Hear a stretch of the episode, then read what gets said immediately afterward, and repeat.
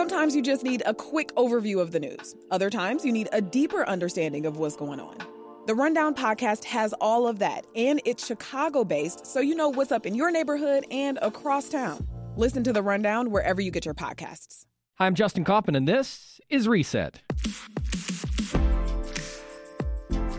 With Election Day just a week away, Reset's checking in with some of the candidates asking for your vote. Today we start with the race for Cook County State's Attorney. Coming up, we'll hear from Pat O'Brien, the Republican. But first, we welcome the incumbent, Democrat Kim Foxx. Foxx was swept into office four years ago, largely because of her pledge to reform the criminal justice system here in Cook County. State's Attorney Foxx, welcome back to Reset. Thank you for having me, Justin. So let's get right into it. Why, why do you deserve another term as the uh, Cook County State's Attorney? Because we've made a lot of inroads in the last four years to keep our community safe and reform what has been a historically broken criminal justice system here in Cook County. And those inroads have been uh, related to the establishment of our gun crime strategies unit to address violent crime in some of our most uh, devastated neighborhoods, to vacating wrongful convictions of those who were wrongfully convicted at the hands of corrupt law enforcement, mm-hmm. as well as addressing issues related to mental health and substance abuse disorders. What you championed when you came in four years ago, it was all a reform agenda. A lot of the things you're talking about here. How do you feel your record stacks up with the promises you made on the on the campaign trail back in 2016? You know, I think first of all, we knew that we had a long uh, road ahead of us because the reform agenda was to take on a system that had been fundamentally broken for years. Uh, but I think we've made great headway. You know, when I came into office, we were known as the false confession capital of the United States. Um, and in just four years, we've vacated more wrongful convictions here in Cook County than any state uh, in the union. We were able to work on marijuana legalization and the vacating of convictions that for amounts that are now legal. We've been able to address issues like bail reform. And so while we have made headway, certainly there's much more to do. But I think my record stacks up to the agenda that we laid out in 2016. Mm-hmm. Uh, State's Attorney Foxx, your opponent was on WTTW last night and said the murder rate in Chicago, the high murder rate, it's on you. How do you respond to that? Well, first of all, I think people in Cook County are smarter than my opponent wants to give them credit for. And fear mongering and basically blaming not what people here expect from people who want to lead them. The reality is, when I came in the office in 2016, we had a horrible year of violence, much like what we're seeing now. And year over year, for three years, violent crime, homicides went down. And this year has been an incredibly difficult year here in Chicago, much like places all across the country, from New York City to Albuquerque, New Mexico. And we know that this year, between the pandemic, the civil unrest, the economic loss, has been devastating to communities. And so for Mr. O'Brien to be overly simplistic about what's happening in our country tells us what his leadership will look like and I actually know what his leadership looks like from his history in the office, but really he underestimates uh, the integrity and the intelligence of the voter when he makes overly simplistic statements. You know, there's this the idea of it really kind of stems around prosecutions and who's being prosecuted for what crimes. Uh, that's been a big part of your reform agenda to to limit or to, to decline the, the amount of prosecutions because it felt like at, at one point in Chicago and Cook County we were prosecuting everybody. But that falls into the uh, narrative that is for your opponent and others that because you're not putting prosecutions at the top, uh, criminals are getting out and they're they're doing other crimes. They're they're continuing crimes, and that's why we're seeing an uptick and a surge when it comes to murders and, and, and gun violence in Chicago. Your response to that? When I came into office in 2016, we had over 760 homicides, 4,000 people shot. The number one referred prosecution wasn't guns, wasn't shooting, wasn't homicides. It was low level retail theft. And so, yes, we were doing a fantastic job of prosecuting low level offenders who weren't keeping us safe. We weren't making communities safer by going after people for low level offenses and not using our resources to go after those who were committing violent crimes. And so we did. We shifted who we were targeting in the use of our prosecutorial uh, discretion. And in 2017, 18, 19, and 20, the number one referred prosecution in our office has been guns. And we've in fact prosecuted 2,700 more guns in the last three years than my predecessor had. So it's not about uh, not prosecuting, it's shifting who we are targeting to make sure our communities are safer. And that's what's fundamentally important here. We have a lot of people that we are prosecuting who have substance use disorders, 40% of our cases that come in our office are drug cases. Of those, the overwhelming majority are people who possess them who have a history of drug addiction. Mm-hmm. When people want our communities to be safe, they want us to be able to, one, say people who have substance use disorders need treatment, and people who are causing devastation to our communities with violence should be locked up. What do you say to when people say, well, a, a lot of the criminals, they don't feel like they're going to be punished? That uh, if they go and smash a, uh, a window on Michigan Avenue, that uh, they know that this current state's attorney is not interested in punishing them, so they can do whatever they want. What's your response to something like that? Response has been look at the data and look at the research. I, I, the reality is this year has been a particularly difficult year across the board. But we've instituted these reform policies starting in December of 2016, and crime rates in Cook County went down in 17, 18, and 19. And so these aren't new policies. This isn't a new shift that just happened in the course of the last six months. But that doesn't mean that we shouldn't, even in these moments, look and make sure that our policies are effective in keeping communities safe. But we have to stop the, you know, soundbite judgments that we make, particularly in the middle of crisis. What we've seen in this country is a history of bad criminal justice policy that decades later we try to unfold that's enacted in the midst of crisis and panic. And we cannot panic we have to look at the totality of the record. And when we do, we will see that these policies have addressed reform and kept our communities safer. This uh, summer, uh, uh, especially tough one for uh, law enforcement in Chicago. The mayor, as well as the Chicago police, uh, you know, the Chicago police in general, criticized your handling of the protesters over the summer. Uh, there also were, you know, a lot of blame game and finger pointing. You were on with us at that time. How do you reflect on the events that happened this summer and, and your relationship with the Chicago police and the mayor's office moving forward? Listen, I'm proud to have the support of the mayor in this election. She's supporting this reelection effort because she knows that we have a shared value of keeping our community safe. It was a particularly difficult summer.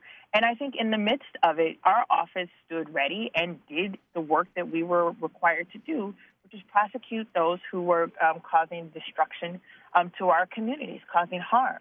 Where we stood and continue to stand was that we weren't going to use our prosecutorial uh, efforts to go after people who were peacefully engaged in exercising their constitutional rights. But again, I remind folks that the work that we've been doing in this office has been for the course of the last four years. This year has been like unlike any of the others we've seen before. And we share a mission with the police and the mayor's office around keeping our community safe. And I wholeheartedly believe that you don't do that by assigning blame, mm-hmm. that you work collectively and collaboratively to address it. And that's what we've done. The FOP here in Chicago has endorsed your opponent. Uh, the Chicago police and the uh, seems like the, the uh, your office and the Chicago police have butted heads over your time uh, in office. What do you say to voters about what the relationship's going to be like between the Cook County State's Attorney and the Chicago Police in the next term? I think one, we have to dispel the notion that we have not had a good relationship with the Chicago Police Department. There's a difference between the union and the police. And the reality is, every case that we prosecute um, in the city of Chicago has a police officer that's attached to it. So their legitimacy and credibility is incredibly important to us.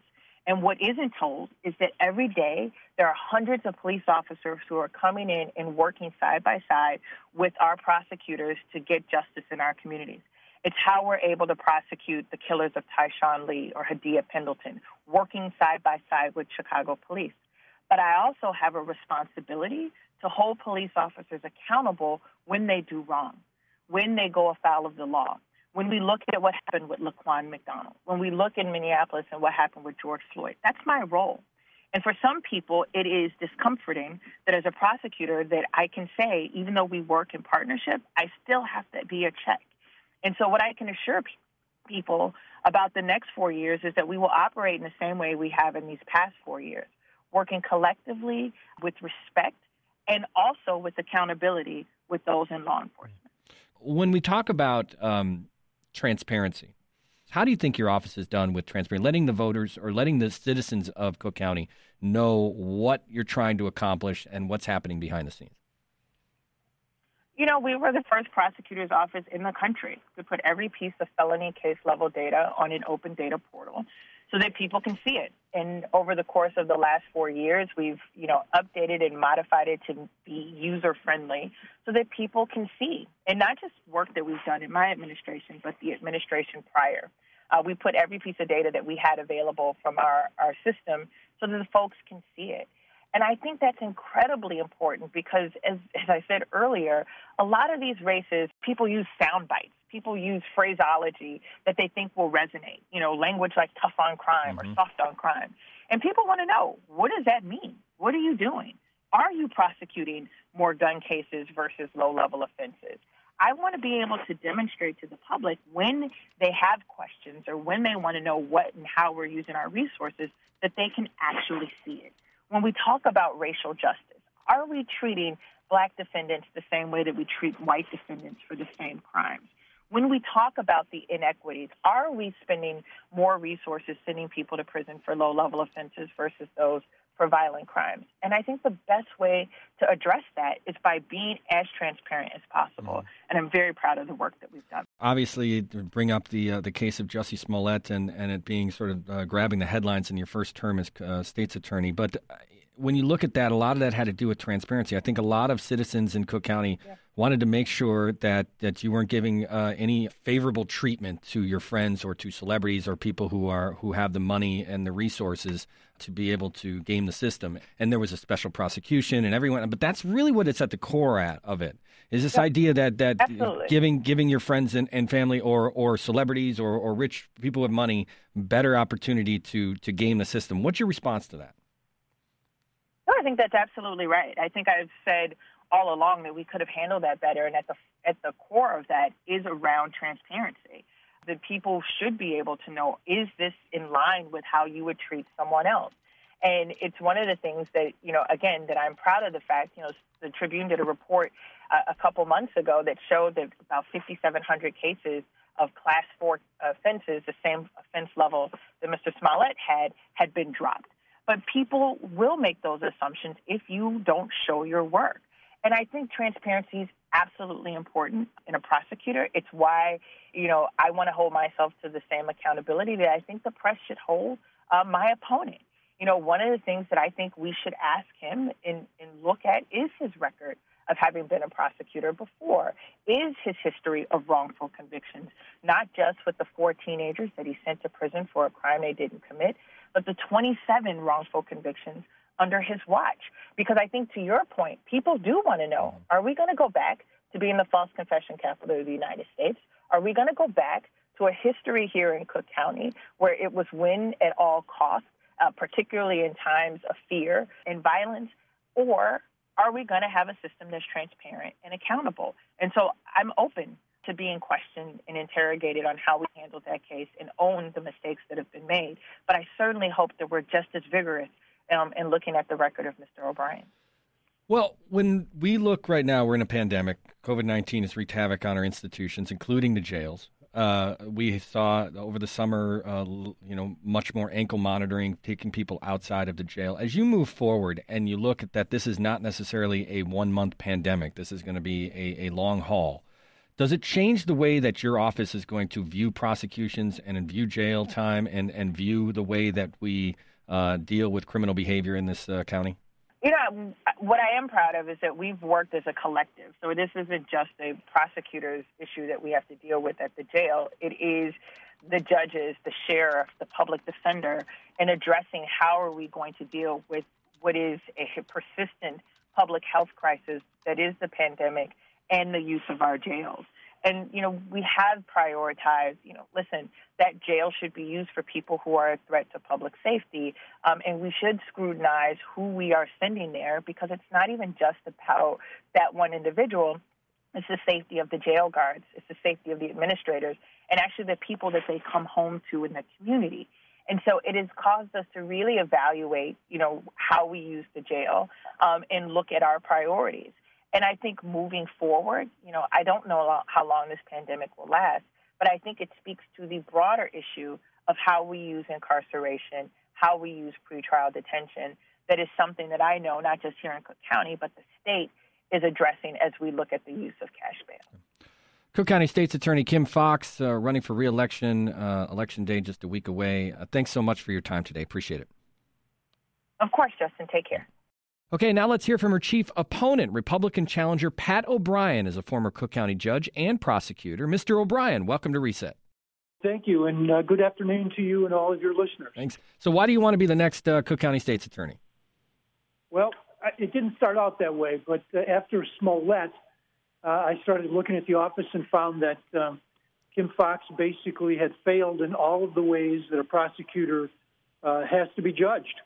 She wasn't uh, charging the correct kind of crime. She wasn't watching people after they were charged and monitoring to make sure they didn't reoffend.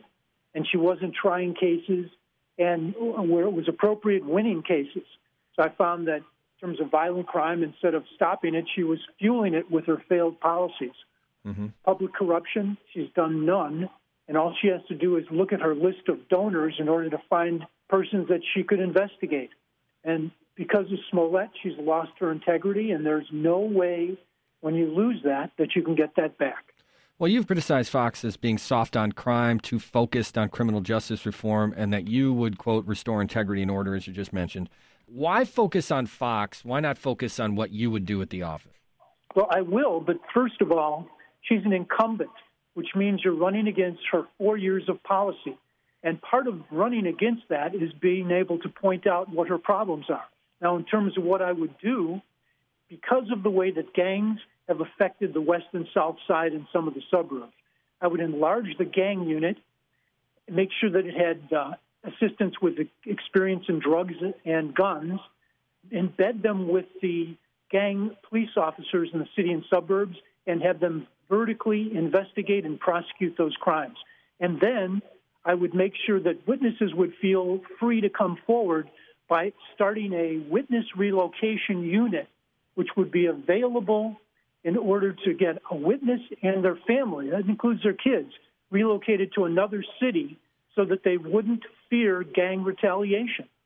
I wonder how that would work, as as as you know, the police department and the and the state's attorney's office has had uh, issues with uh, trying to get witnesses to come forward, especially when it comes to violent crime.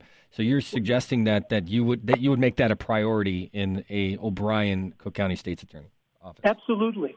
Uh, there is a district attorney's office in Denver which has a unit modeled after the U.S. Marshals unit it's been in, in business for about 10 years and has a great deal of success.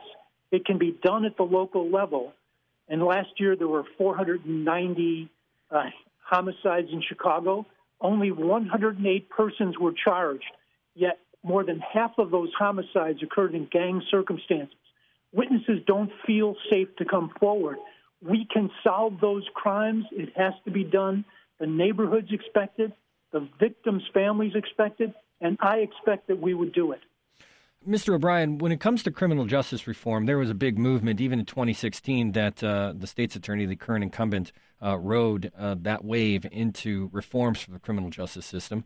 What's your thought on, on, on the criminal justice system as it stands and uh, if it needs reforming? Any entity that exists over any period of time can be made better. Now, the criminal justice reform that you talk about in 2016 a lot of that was put in place before then. Deferred prosecution was put in place by Anita Alvarez in 2013. The Conviction Integrity Unit was put in place by Dick Devine in 2007. The only thing that the third piece of that was the bail statute, and I agree that money shouldn't be a determiner as to whether a person stays in custody. But with all the people that are waiting trial out on either bail or electronic monitoring, the state's attorney has a responsibility to help monitor them. The county sheriff is not able to do it totally, and yet Kim Foxx seems to feel that if the sheriff doesn't do their job, she has no place and doesn't want to fill that vacuum. She has to fill, and I would fill that vacuum. Mm-hmm. This uh, summer, the uh, there was a lot of uh, finger pointing between the mayor, the Chicago police, and the uh, state's attorney's office when it came to protests uh, down uh, in Chicago after the uh, police killing of George Floyd. The state's attorney's office, uh, Kim Foxx, she said her office would not prosecute peaceful protesters for minor charges like curfew violations or disorderly conduct. You've come out against that. How would you have done things differently? The first thing I would have done after that first night of rioting, I would have went on television standing next to Superintendent Brown and said that anybody who loots, destroys property, uh, breaks windows will be prosecuted. And everybody who is exercising their First Amendment rights will be protected. That's the start of it. And then the reason why uh, Kim Foxx has failed is the mayor t- took a particular action, which is appropriate and lawful, this curfew. But what does Kim Foxx do? On her own, she basically guts that ability to get control of the streets when there is rioting. To me, that just sounds like somebody who doesn't understand what her job is, which is to make the community safe, the neighborhood safe, and to be a voice for victims. Mm.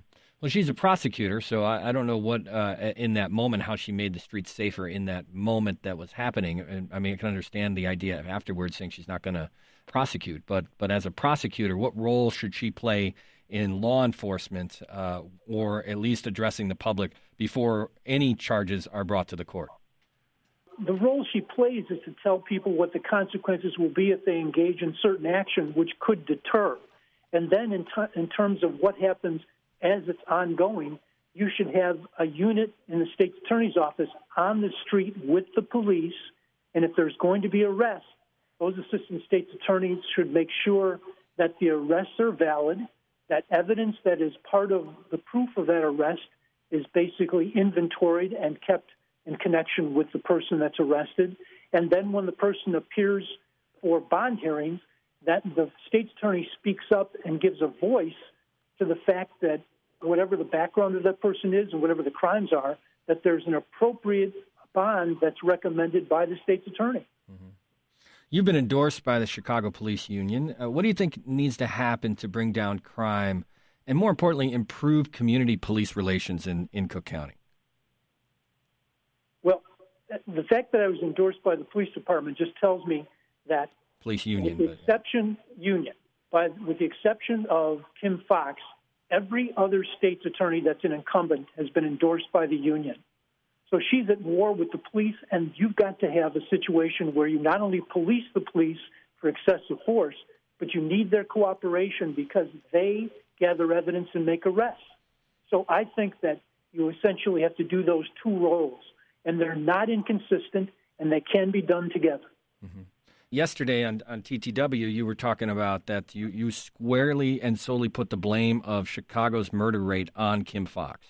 Do you think that's think, do you think that's fair? Do you think that's fair to do to to, this, to the Cook County State's Attorney because violence in Chicago and the murder rate has been uh, consistent for decades and decades and decades, whether it's Republicans or Democrats in the Cook County State's Attorney's office? Well, thank you for the question, but let me put it this way: I don't think I said exactly that. I said she fueled the violence by her failed policy by disbanding the narcotics unit, by dismissing 25,000 felony cases, by not charging persons that the police presented to her for murder charges, and by essentially not monitoring people that are out on bond or electronic monitoring to make sure they don't reoffend. And I think that's what I said. And that mm-hmm. certainly would fuel crime if everybody feels who wants to commit crime that there are no consequences or accountability.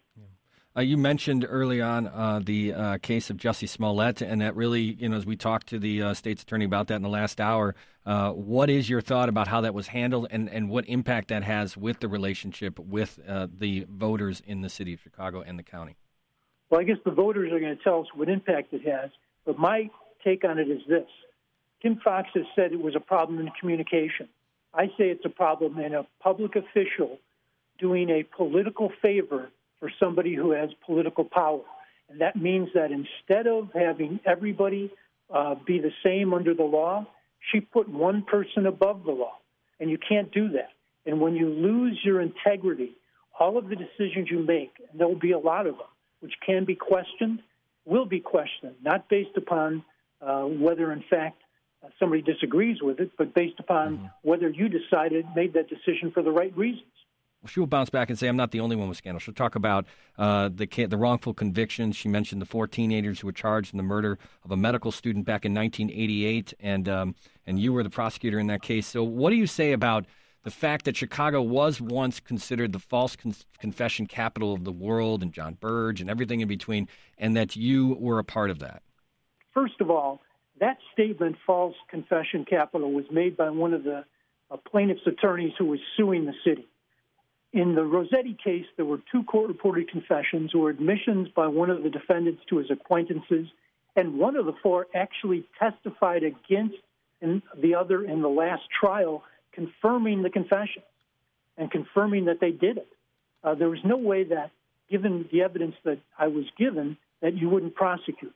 Now, subsequently, DNA tests, which weren't available at the time, uh, came into being, and they showed that the, the system made a mistake. They made a mistake, and I made a mistake because I tried it. But I tried it in good faith, and I tried it based upon what I had. And never was anything done to me uh, in connection with a penalty based upon my good faith actions. There was never any finding against me in state or federal court. There was never one penny paid out by the county based upon my actions. Mm-hmm. Now, on the 27 wrongful convictions, some of those were actually reversed well, I was the state's attorney, and, and those persons were freed. Others were reversed during the course of Anita Alvarez and Dick Devine's uh, uh, t- tour of duty. Mm-hmm. And there are things that change, such as DNA. And where that changes, people that are wrongfully convicted have to be freed. And I'm in favor of that. Okay, I was going to ask my never... last question. My, my question for you is just how do you make sure that doesn't happen again? And you're, uh, if you're the Cook County State's attorney, how do you make sure that there are no wrongful convictions on your watch? Well, a perfect system run by imperfect people sounds to me like an impossibility. What you try to do is your best. Now, some of the things that have happened which have made it more difficult for confessions, false confessions to be given, that everybody who's arrested on a homicide charge in Chicago and in the suburbs, when they get into the police station, they're put into an interview room that has a video camera, and that video camera is on until they're out of the police station. So you can look and see if, in fact, there's inappropriate conduct or more importantly, whether the person, based on their age and based upon their mental makeup, their will is being overborne, even if there's no improper conduct. So you look not just at the process and what it produces, I should say what it produces, mm-hmm. but you can look and see how it's produced. And you can make, make a better decision as to whether a confession should be believed. Former Cook County Judge and uh, Prosecutor Pat O'Brien, who is the Republican challenger for the Cook County State's Attorney's Office, election day, of course, in seven days. Mr. O'Brien, thanks so much for joining us. Appreciate you coming on the program. And thank you, and I appreciate uh, talking to you, and uh, I have you and your listeners have a good day. Well, that's going to do it for Reset today. If you like what you hear, tell your friends to subscribe to this podcast. We'll be back tomorrow with another one. Have a great day.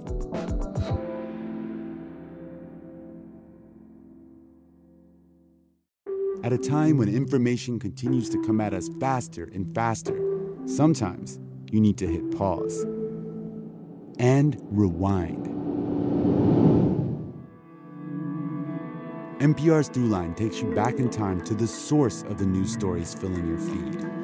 Find NPR's Throughline wherever you get your podcasts.